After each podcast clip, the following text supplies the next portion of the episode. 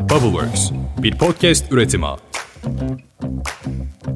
Podcast Pandora'nın kutusuna hoş geldiniz. Ben sunucunuz Umut Umut. Nasılsınız sevgili dostlarım? Sorduğunuz için teşekkür ederim. Ben ziyadesiyle iyiyim çünkü. Yaz sonunda fark etmeksizin çok kilo vermiştim. Sağlama pek dikkat edemediğim bir sürecin sonunda 62 kiloya düşmüşüm hiç haberim yokken. Fakat diş ipi olarak başladığım bu serüvene kaşıkçı elması olarak devam ediyorum. Çünkü oldukça konsantre bir forma ulaştım. Acayip iyi antrenman yapıp çok da güzel besleniyorum. Maşallah deyip tahtaya vurmanızı rica ediyorum sizden. Kendimi yeniden sağlıklı hissettiğim 70 kilo bandının üstüne çıkarttım. Yağ oranım da %4. Evet tebriklerinizi bekliyorum. Tamam tamam biliyorum biraz düşük bir yağ oranı bu arada ben de farkındayım. Zaten havalarda soğudu. Motor kullanırken bacaklarım üşümeye başladı. Fakat fiziksel performansımdan memnunum. O yüzden biraz öz şefkat göstereceğim kendime müsaade ederseniz. Evet, Akçansa işbirliğiyle hazırlanan serimizin ikinci bölümündeyiz. Bu bölümde beden sağlığı ile ilgili konuşacağız ve evet, bedenimiz bizim tapınağımız. Onu temiz tutmalıyız. Fly me to the moon, let me play among the stars. Global Fiziksel Egzersiz Endeksine baktığımda dünya genelinde her bir bireyin fiziksel aktiviteye katıldığı süre 6.1'miş. Bu rakam dünya ortalamasını gösteriyor. Siz bu süreyi yakalayabiliyor musunuz? Öncelikle onu sorarak başlamak istiyorum. Eğer yakalayamıyorsanız ufacık bir hadi neyse peki deyip istatistikleri paylaşmaya devam edeceğim. Dünya genelinde haftalık fiziksel aktivite miktarı en yüksek olan ülke bizi pek şaşırtmıyor. Efendim Hollanda kendileri haftada 12.8 saatte en yakın rakibi olan Almanya'ya %13'lük farkı takarak sarsılmaz bir liderliğe sahip bu alanda. En için şaşırtmadı bu bizi çünkü adamlar her yere bisikletle gidiyor. Zaten her gün en az bir saat bisiklet kullanıyor. Yani ulaşımlarını sağlamak için. Neyse efendim anketin yapıldığı ülkeler arasında fiziksel aktiviteye en az vakit ayıran milletse haftada 3 saatte Brezilyalılarmış. Şimdi ufak bir ek bilgi daha paylaşacağım. Hollanda'da ortalama yaşam süresi 81.4 yıl iken Brezilya'da 74 yıl.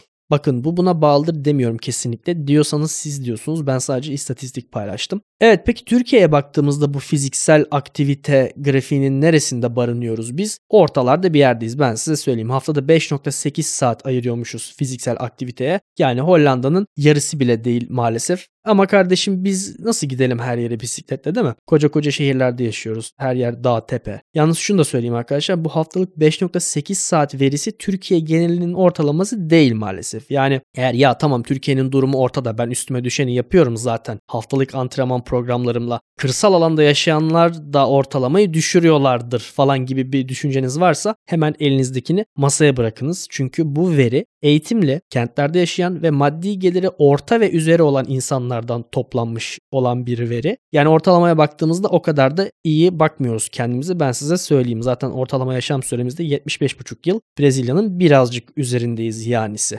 Şimdi konumuza dönecek olursak beden sağlığı. Bunun neden önemli olduğunu felsefi bir yaklaşımla inceleyelim ilk önce. Bir hayat yaşıyoruz ve bu hayat fiziksel bir dünyaya bağımlı. Bizi fiziksel dünyaya bağlayan şey ise bedenimiz. Nihayetinde hayatı yaşama deneyimi fiziksel bedenimizin ne kadar optimize çalıştığına bağlı. Çünkü bedenimizle deneyimliyoruz hayatı. Burada yaşam ve ölüm kadar keskin bir ayrımdan söz etmiyorum bu arada. Ölünce ölmüş olacağız zaten. Onda bir şey yok da. Hayattayken hayatı düşük çözünürlükte yaşamaktan bahsediyorum. Sonuçta bedenimizin verdiği ilk arızada hayattan ayrılmıyoruz ama hayatı deneyimleme şeklimiz değişiyor. Yani çok bariz bir örnek verecek olursam mide rahatsızlığınız varsa gittiğiniz her yerde her istediğiniz yemeği yememeye başlıyorsunuz mesela. Fakat hayat deneyimini azaltan mikroskobik ölçüde bizim anında fark edemediğimiz birçok faktör var tabii ki. Yani bedenimizin bir biyokimyası var ve hormonal düzeydeki değişiklikler kendini hemen hissettirmese de hayatta olan bağımıza ve deneyimimize zarar verebiliyor. Öncelikle diyetimizden başlayalım. Diyet derken perhizden bahsetmiyorum. Esasında diyet günlük hayatta yediklerimizin toplamına deniyor. Yani hepimizin zaten bir diyet alışkanlığı var. Ne yersek o oluyoruz diyorlar. Bu biraz doğru. Bir de baktığımız zaman sürekli bir şeyler yiyoruz. Yani günlük hayatımızda çok yoğun bir karşılığı var yediklerimizin. Yemiyorsak kahve içiyoruz, çay içiyoruz, masada kek görüyoruz, onu ağzımıza atıyoruz falan. Yediklerimizin bedenimizde bir karşılığı oluşuyor. Sindirim sistemi makine gibi çalışan bir şey değil arkadaşlar. Oldukça organik bir sistem ve canlı dokulardan oluşuyor öncelikle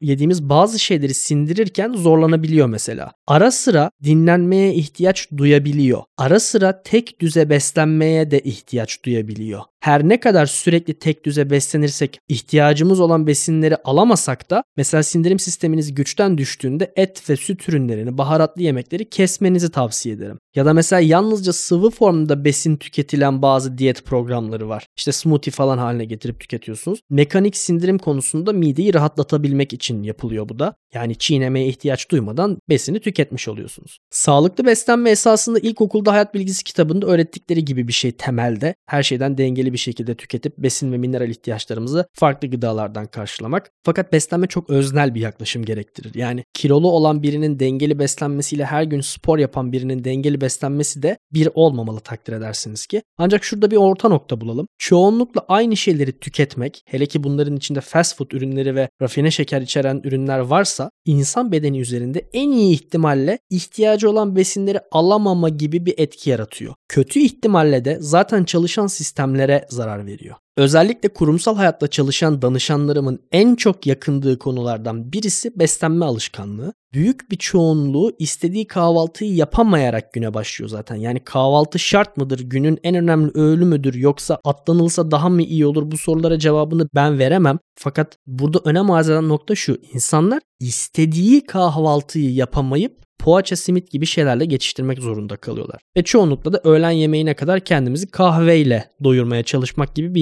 yaklaşımımız oluyor. Buradan sesleniyorum arkadaşlar kahvenin besin değeri sıfır. Yani sıfır kalori. Yani hiçbir enerji ihtiyacımızı karşılamaz ve çalışmak için de beynin de kaloriye ihtiyacı var. Ve hatta enerjimizin her gün %20'sini beynimiz tüketiyor zaten. Gün boyunca sık sık bir şeyler yemek sağlıklı değil. Hem sindirim sistemini biraz rahat bırakmak gerekiyor. Hem de insülin devreye girdiğinde uykumuz geliyor. Sağlıklı beslenme tavsiyesi veremem fakat şunu söyleyebilirim. Her yediğimizin bedenimizde bir karşılığı var ve bunu gözlemlememiz, bedenimizi kendimiz tanımamız lazım. Yani neyden bahsediyorum? Ara sıra yemekten sonra şişkinlik, gaz, yorgunluk ya da çok susama gibi semptomlar gösteriyorsanız yediğiniz yemeklerdeki bir şey size iyi gelmiyor olabilir. Bunu takip etmelisiniz. Genelde kurumsal firmalar ya kendi mutfaklarını kurup zaten aylık bir diyet programı yapıyorlar. Kalorisi, alınan protein miktarı vesaire hesaplı olan ya da buna uygun bir altyapı yoksa zaten hali hazırda bu işi yapan catering firmalarıyla çalışıyorlar. Yani iş yerlerinde çıkan yemekler zaten genelde ölçülüp biçilip hesaplanmış oluyor. Fakat bu hesap ortalama bir insana göre yapılıyor. Yani sizin bir yemeğe alerjiniz olabilir ya da kilo vermek istiyorsunuzdur. Mesela o porsiyon sizin için fazla olabilir.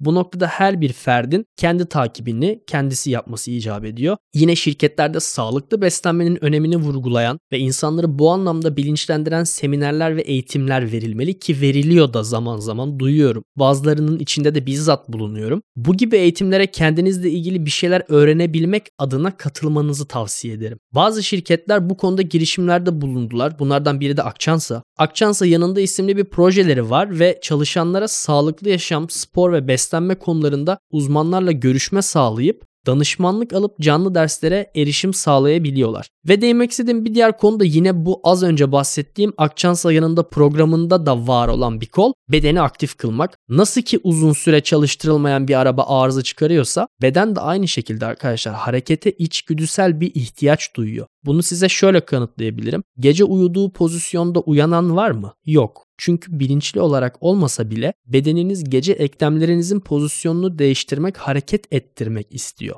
Mesela sabah uyanınca geriniyoruz değil mi? Kaslarımızın boyunu uzatıp eklem aralığımızı açmak istiyoruz. Çünkü bütün gece az hareket ettiği için sabah uyandığımızda o esnemeye içgüdüsel bir şekilde ihtiyaç duyuyor bedenimiz. Çünkü sevgili dostlarım insan bedeni hareket etmek üzere tasarlanmış bir yapıya sahip. 350 eklemden oluşuyor. Yani 350 tane hareketli yapı. Eğer hareket etmek bu kadar önemli olmasaydı insan bedeni için inanın evrim sürecinde bu kadar çok eklemimiz oluşmazdı. Ve insan bedeni çok yönlü bir eklem yapısına sahip aynı zamanda. Yani 3 boyutlu hareket kabiliyetimiz çok yüksek. Mesela yine memeli bir hayvan olan atla kıyasladığımız zaman atların eklem hareketleri daha çok ileri ve geri hareketler yapabiliyorken biz bedenimizde hem yanal hareketleri hem de rotasyonel hareketleri yapabiliyoruz. E tabii ki bu da ilkokuldaki hayat bilgisi kitaplarında anlatıldığı gibi bir hak ve sorumluluk dengesi getiriyor beraberinde. Evet çok yönlü hareket edebilen, hareket kapasitesi çok gelişkin bir vücuda sahibiz fakat bu vücut aynı zamanda düzenli bir bakım da istiyor. Nedir bu bakımdan kastımız? Mesela eklemleri tüm açıklığında hareket halinde tutmak. Yani her bir eklemi ulaşabildiği tüm tüm açılarda düzenli olarak hareket ettirmemiz lazım. Bunu yüzyıllardır farkında olmadan yaptık zaten. Mesela çiftçi olduk, bir şeyleri kaldırdık, toprağa çapaladık. Şehirde yaşasak bile yürüdük ve hatta uzun mesafeler yürüdük. Ata bindik, atla beraber hareket etmeyi öğrendik. Bunların hepsi fiziksel bir performans gerektiren işler. Fakat 21. yüzyılda oluşan yeni yaşam şeklimizden sebep artık hayatımızın büyük bir çoğunluğunu ekran karşısında oturarak geçiriyoruz. Fiziksel işlerin çoğunu birileri bizim yerimize yapıyor biz daha çok mental seviyede işler çıkararak hayatımızı kazanmaya başladık. Yani mesela kurumsal hayatta çalışan insanların çok büyük bir çoğunluğu böyle maalesef. Hayatlarını bilgisayar karşısında oturarak kazanıyorlar. Takdir edersiniz ki insan bedeni de bu kadar çok oturmaya alışkın değil ve arızalar çıkartmaya başlıyor. Mesela uzunca saatler oturduktan sonra içinizden gelen bir gücün sizi nasıl masadan kaldırıp ofiste ya da evin içinde adım atıp esnemeye zorladığını hatırlayın. Bedenimiz buna ihtiyaç duyuyor. Bedenimize daha çok kulak vermeliyiz bu anlamda. Bu konuda konuşulması gereken bir diğer ünlem de tabii ki ergonomi. Çünkü dediğim gibi eğer masa başında bu kadar çok vakit geçirmek zorundaysak bunu en azından bedenimiz için en konforlu hale getirmek gerekiyor ki vücudun özellikle belirli noktalarında biriken tansiyon bir ağrıya ya da tutulmaya sebep olmasın. Ergonomiyi temelde şöyle açıklayabiliriz. Herhangi bir işi insan bedenini en rahat pozisyon ve şekillerde koruyarak çıkarabilen tasarımlar. Bu bir sürahi de olabilir, bir masa ya da koltuk da olabiliyor. Masa başında çalışan insanlar da benim en çok karşılaştıklarım genelde boyun, sırt ve bel ağrısı. Çünkü oturuş pozisyonundan kaynaklı olarak omurga üzerinde dengesiz bir yük dağılımı oluşturuyor.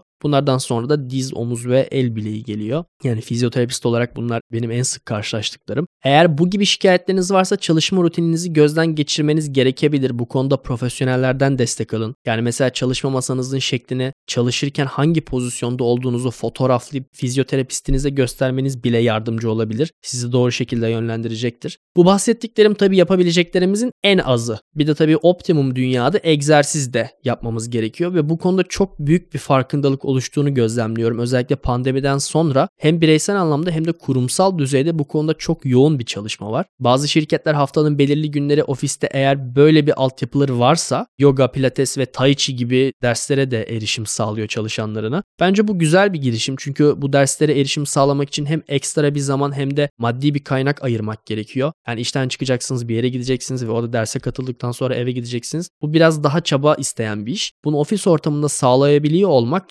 çalışanlar için güzel bir olanak. Beden üzerinde etkisi olan başka bir olgu tabii ki ruh halimiz. Yani ruh halimiz postür üzerinde bile değişikliğe sebep olabiliyor mesela ve özellikle boyun kasları çok çabuk somatize olan kaslar. Yani duygu durumumuzdan en fazla ve en çabuk etkilenen kaslar bunlar. Trafikte biraz zaman geçirsek hemen trapezlerimiz kasılır ve boynumuzda ensemizde ağrı hissetmeye başlarız. Eğer duygu durumunuzu dinlemekte güçlük çekiyorsanız mesela boynunuzu ve ensenizi kontrol edin. Size nasıl hissettiğinizi onlar söyleyecektir. Bahsetmek istediğim son başlıkta tabii ki yine günlük hayatımızın üçte birini kapsayan uyku. Uyku çok önemli arkadaşlar. Uykunuza niçin dikkat etmiyorsunuz? Kızarım ben şimdi. Uykunun ne kadar önemli olduğunu anlatmak için burada Pandora'nın kutusunda 4-5 bölümlük bir seri yapmıştık zamanında. Uyku doğal bir ilaç. Hem bedenimiz hem de zihnimiz için. Bir, bellek ve konsantrasyon üzerinde etkisi var. İki, duygusal durum ve ruhsal sağlık üzerinde etkisi var. Üç, bağışıklık sistemi üzerinde etkisi var. Metabolizma üzerinde etkisi var. Ve karar verme süreciyle ilgili de çok büyük bir etkisi var. Yani bunları topladığımız zaman zaten çok büyük ve önemli faktörler haline geliyor.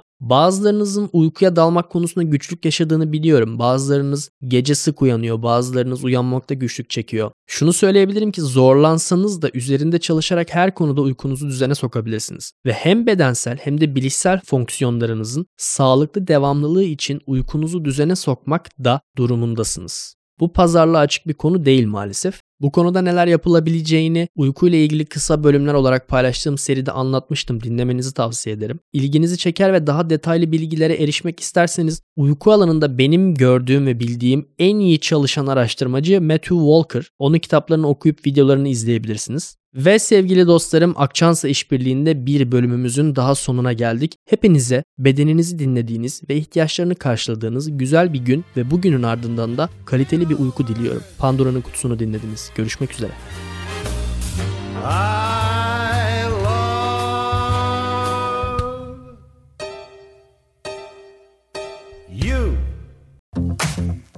Bubbleworks bir podcast üretimi.